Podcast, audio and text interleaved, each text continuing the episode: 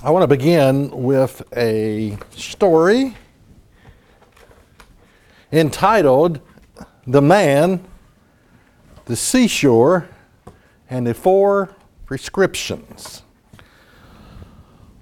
Once upon a time, there was a man who felt he'd reached the end of his rope. It seemed that all the interests had suddenly vanished from his life. His creative wells had seemingly dried up. He still had his work, but it suddenly seemed meaningless to him. Even his family and his home receded darkly in his mind. Finally, nearing uh, the point of desperation, he went to see his old friend, the family doctor. The doctor listened to his story, saw the depth of his depression, and then asked him, When you were a child, what did you like to do best? He said, I like to visit the seashore. All right, the doctor said, you must do exactly as I tell you. I want you to spend all day tomorrow at the shore. Find a lonely stretch of beach and spend the entire day there from 9 o'clock in the morning until 6 o'clock in the evening. Take nothing to read and do nothing calculated to distract you in any way. I'm going to give you four prescriptions in order. Take the first at 9 o'clock, the second at noon, the third at 3 o'clock, and the last at 6 o'clock. Don't look at them now. Wait until you arrive at the shore tomorrow. The man promised he would take the doctor's advice, and the next morning, a little before 9 o'clock, he parked his car on a lonely stretch of beach. There was a strong wind blowing in, the, in from the sea, and the surf was high and pounding. He walked to the sand dune near the surf and sat down. He took out prescription number one, opened it, and read it. It said, Listen. That was all that was written on it. One word listen. And so for three hours, that's all he did. He listened to the sound of the buffeting wind and the lonely cries of the seagulls. He listened to the sound of the booming surf. He sat quietly and he listened. At noon, he read the second prescription. It said, Reach back. And so for the next hour, he did just that and let his mind go back as far as it could and through all the incidents of his life, he could remember the happy times, the good times, the struggles, and successes. At three o'clock, he tore open the third prescription it read, Re examine your motives.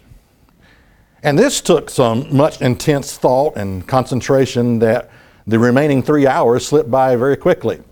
For three hours, he re examined his motives, his reason for living, and moved closer to fulfillment. He clarified and reinstated restarted his goals. And at six o'clock, under a gray, darkening sky with a taste of salt spray in the wind, he read the fourth and final prescription. It read, Write your worries in the sand.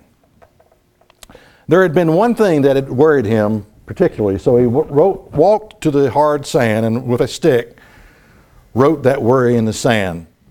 Then, as he walked toward where his car was parked, he looked back and saw that the incoming tide had already erased his worry.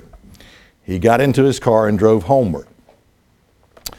So, the four prescriptions listen, reach back, re examine your motives, and write your worries in the sand.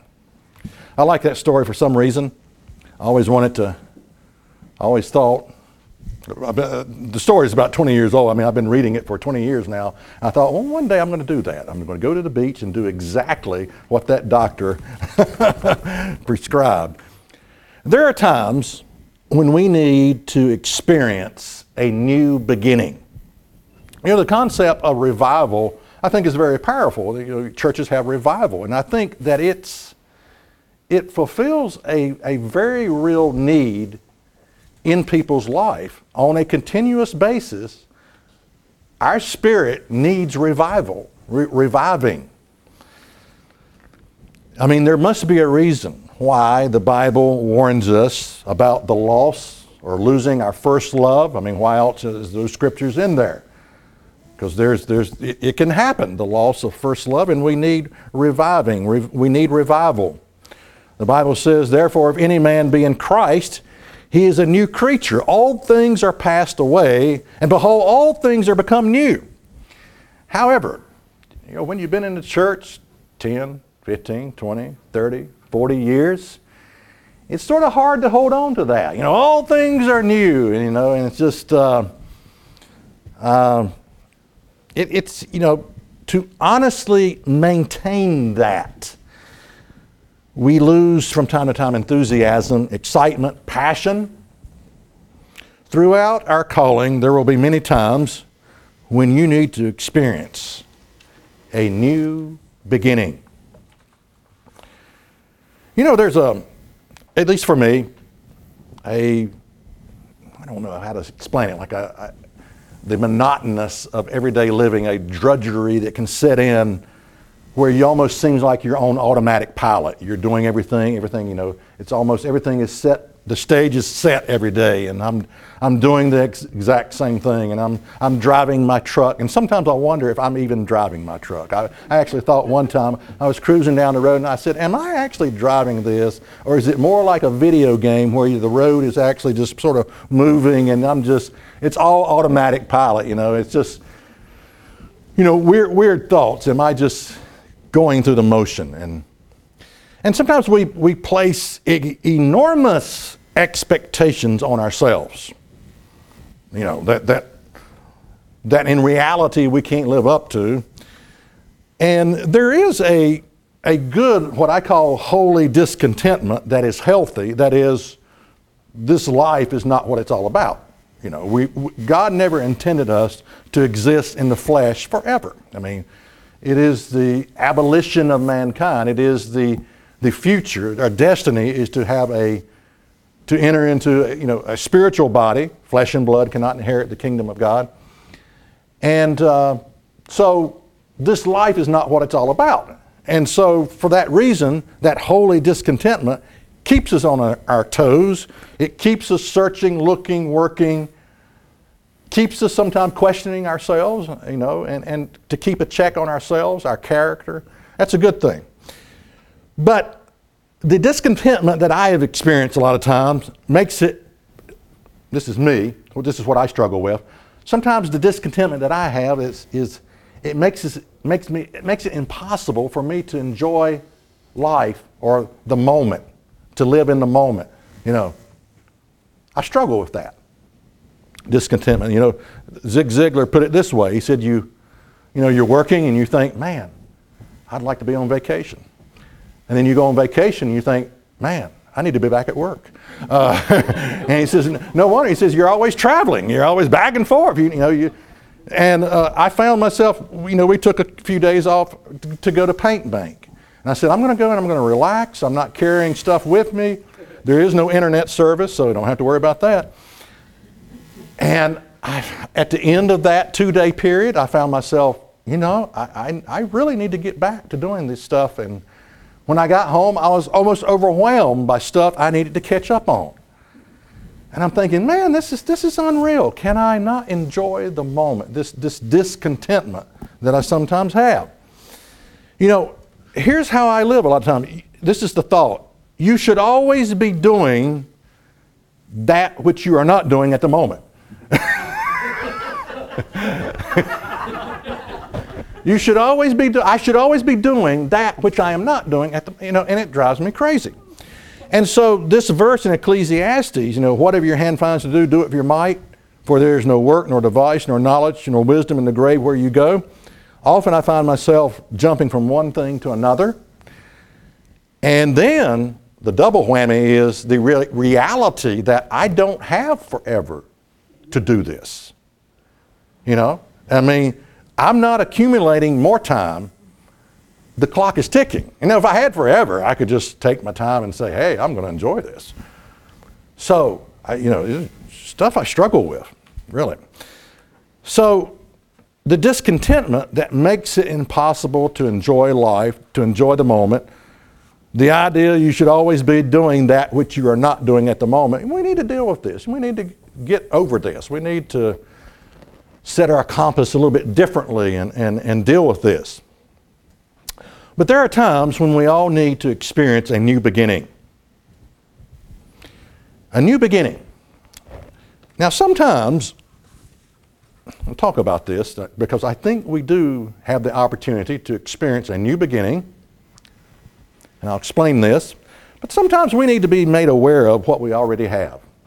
Sometimes we just don't realize what we already have. We take it for granted. We don't realize, well, man, I've already got something really great here, and we overlook it.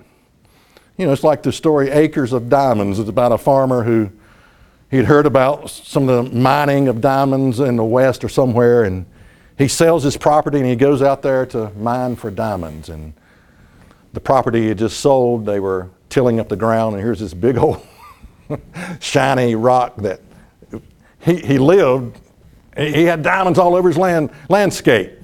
But, you know, he didn't know he had that. So we always think something is out, you know, we don't realize what we have.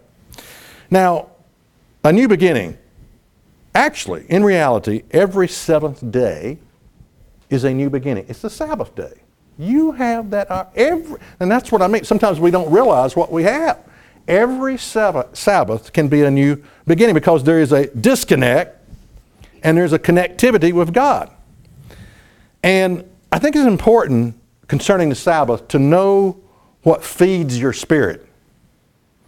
You know, uh, and, and to work at, let the Sabbath be a day that feeds your spirit, that lifts you up, that encourages you. And only you can know what that is. Only you can know what's best for you. I found that sometimes we need to make decisions. You know, no one's going to come up to you and say, hey, let me do what's best for you. You have to make that decision yourself. Because first of all, you got to know what's best for you, and then you've got to do it. Sometimes we know what's best, but for whatever reason, we don't do it because there's obligations, there's responsibilities, there's, there's things, and we never get around doing what we really know is best for us. But remember, no one's going to come up to you and say, hey, buddy, I know what's best for you. Let me give it to you. Not going to happen. Every Sabbath day is every seventh day is a new beginning. And you must determine whether your spirit is being fed. You know, I've heard statements like, well, I'm just not being fed at my local church. Maybe not here, I haven't heard that, but I've heard those comments, you know, in churches of, God. well, I'm not just, I'm just not being fed. You know, there's more that feeds your spirit than a 45 minute worship service. There's more that feeds your spirit than potlucks. There's more that feeds your spirit than fellowship. Not that any of those things are wrong or bad, but, but I'm just saying you've got to decide what really lifts your spirit on the Sabbath day. Your spirit has to be renewed every seventh day. I think this is a part of the way God designed us and created us. He knew after six days, you can't just you can't just keep going through that motion, you'll burn out. Do whatever it takes to be totally renewed on God's Sabbath. That, you know, the Sabbath, at the end of the Sabbath, there should be total, energized, refreshed, rested. Your spirit should be totally lifted up. The Sabbath should be a visitation from God. So, you know, because that's how you renew your spirit. And uh, sometimes I think there's things we're maybe missing about the Sabbath. Uh, the man, the seashore, the four prescriptions. Okay, let's go through this on a new beginning. Number one, listen. Are you listening? Sometimes I think we are just listening to the, what I call the echo chambers of our own heart, emotions, desires. So I'm asking, are you listening to the voice of God? Well, where is God's voice? Uh, well, it's for one, it's the Word of God. It's the Bible. That's one of the ways that, that you listen to God. But are you listening to the things that lifts your spirit, that renew you, renews you? But sometimes I'm not. Sometimes when I leave, I listen to my favorite music. It's probably somewhat carnal, by the way.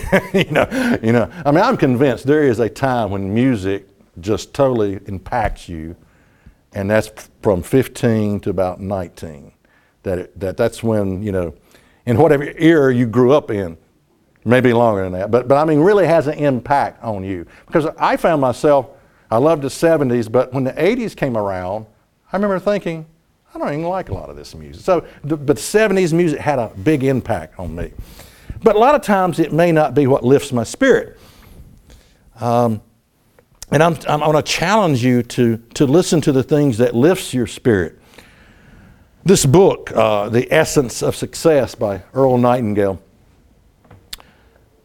one of the things that I have found is it, it, it, sort of lifts my spirit. And when I read it, scriptures in the Bible, like I'll be reading a story and then I can connect it up with a, a verse in the Bible. Sometimes you need a little help with, with the Bible. You need an additional thing that, have you ever just picked up your Bible and said, I'm not getting anything out of this? Yeah, you do. And, and sometimes you need, like, like I've read certain stories here let, let me share this one. I'll tell you how it works here. Um, you know, sometimes we need to get beyond just head knowledge of the Bible.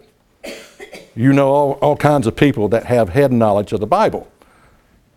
You know, I call them Pharisees, you know, maybe. You know, and and yet none of hardly any of that knowledge can you can apply to your personal life as to make it better. But they have wonderful head knowledge, but it's not there's no application to the real world or, or, or living or life or anything out of that. Uh, and so we say sometimes, you know, I'm just not getting out of anything out of reading my Bible. Sometimes there's a connection that needs to be made. The, book, the Bible is a spiritual book. Sometimes you need something to help you connect to the deeper, the deep spiritual lessons of the Bible, to go beyond just what I would call uh, head knowledge give you a little illustration here. It's one of, one, favorite, one of my favorite Earl Nightingale story is the, about the uh, Kansas farmer who, as he is contemplating the great mysteries of life, was asked by a passing stranger in a covered wagon. You know, another person comes along and says, What kind of people live around here? To which the farmer replied, Well, stranger, what kind of folks uh, were there in the country where you come from? Well, there were mostly a low down, lying, thieving, gossiping, backbiting type of people, said the stranger. And the farmer replied, Well, stranger, I guess that's about the kind of folks you're going to find around here. The first wagon had hardly gone by until another wagon came up with the same question What kind of folks live around here? The farmer said, Well, what kind of folks were there in the country you came from? Well, they said, well, they were mostly decent, hardworking, law abiding, friendly uh, kind of people. And again, the farmer replied, well, I guess that's kind of stranger, uh, uh, well, stranger, I guess that's the kind of people you're going to meet around here.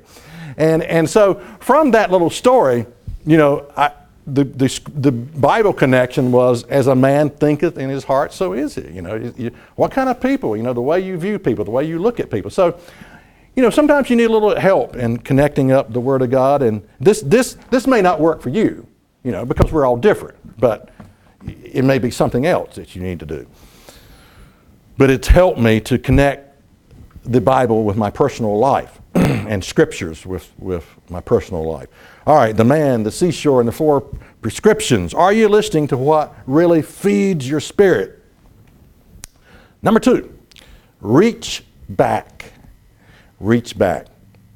Isaiah 51 and verse 1 says this I like this scripture. It's sort of humbling to, to, to read this scripture. Isaiah 51 and verse 1 says, Hearken unto me, you that follow after righteousness, you that seek the Lord. Look unto the rock whence you are hewn, and to the hole of the pit whence you are digged. oh my. But, uh, you know, here's the point you're not the same person you were 20 years ago.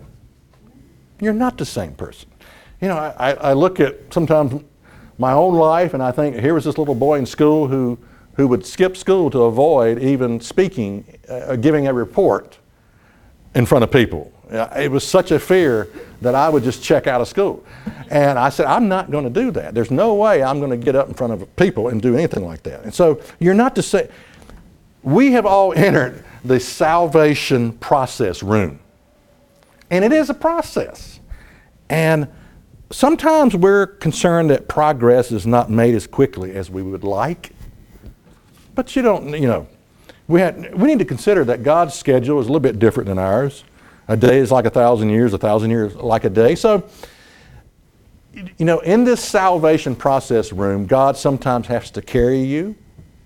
Yeah. Sometimes, you know, like that little story about footprints in the sand. Sometimes God has to carry you. Um, sometimes in our struggles, maybe we take a leave of absence, the prodigal son.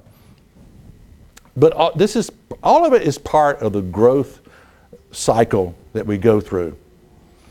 And another thing about this do you rejoice in the positive changes God has made in your life?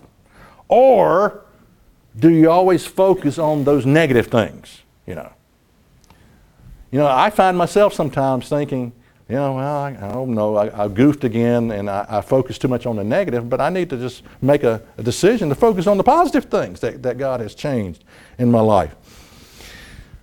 Third was re examine your motives. Now, I want to just bring some points home about motives. Re examine your motives. Is your acceptance of God's love based on performance? Because it can be. You know, it, it can be. You know, you can think, okay, I've got to perform, I got to do this. And you know, I, I, think sometimes I realize I have to realize in my life I did if I didn't do anything in the area of outreach or if I if I was not a minister at all, God would still love me just as much as He does right now. So is is your is your you know relationship with God is it based on on um, performance? Is your acceptance of God's love uh, you know based on how you perform? It shouldn't be. It shouldn't be. Secondly, re-examining your motives. Why do you do the things you do? Why do you do, Why are you doing the things that you do? What motivates you? Re-examine that from time to time. You know, I think about the, the outreach that I do. I know many times I've said, well, I'm not a, not a people person. What I mean by that is I'm not a sociable person. But, you know, the reason I do what I do is because I care that people hear that message. So, in a way, and maybe I'm more of a people person than I realize. I am deeply concerned that people hear a message. Re examine your motives. Another point is have you owned your faith? Have you owned your faith? I think this is important because sometimes I see people in the Church of God who have not simply owned their this is my faith, this is what I believe. I answer to God for this. Have you reached the maturity level where you own your faith? You know, I think of that verse where, uh, and I think it drove Paul crazy. Now, this I say that every one of you says, I am of Paul, I am of Apollos, I am of Cephas, I am of Christ. That was the wise one, by the way, who said that. I am of Christ. Is Christ divided? Was Paul crucified for you? You know, you know, I, I remember a long time ago I was dealing with this guy in a, another country. I asked him, I said, How did you find out about the Sabbath? He said, The Bible. I thought that's the best answer I have ever heard from anyone. the Bible. He didn't go through a list of organizations that he'd been affiliated with or anything like that. He just said, and I think we need to learn to give that answer more. When people ask you about your belief, you know, where'd you get that belief? Well, the Bible. you ever heard of that? uh, you know, when we stand before Christ, He's going to ask you, "How did you find out about? How did you find out about me?" And I think what Paul was upset at was that these people, who are saying, "I am a Paul," they had never owned their faith. You have to come to a point where you own it. You know, in a way, you're not even a real Christian until you own your faith. This is why I believe what I believe. It's, it's called the Word of God. Own your faith. I want to turn to this verse in conclusion here. I don't think I have a lot, many more pages here. Romans 14 and verse 22. Romans 14 and verse 22.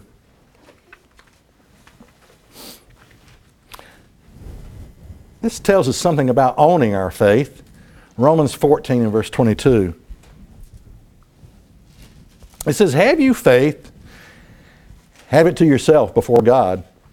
Happy is he that condemn not himself, condemn, condemneth not himself, in the thing, in the thing which he allows. He goes on to say, And he that doubteth is damned if he eats, because he eateth not of faith. For whatsoever is not of faith is sin. Now, okay. Do you have faith? Have it to yourself before God.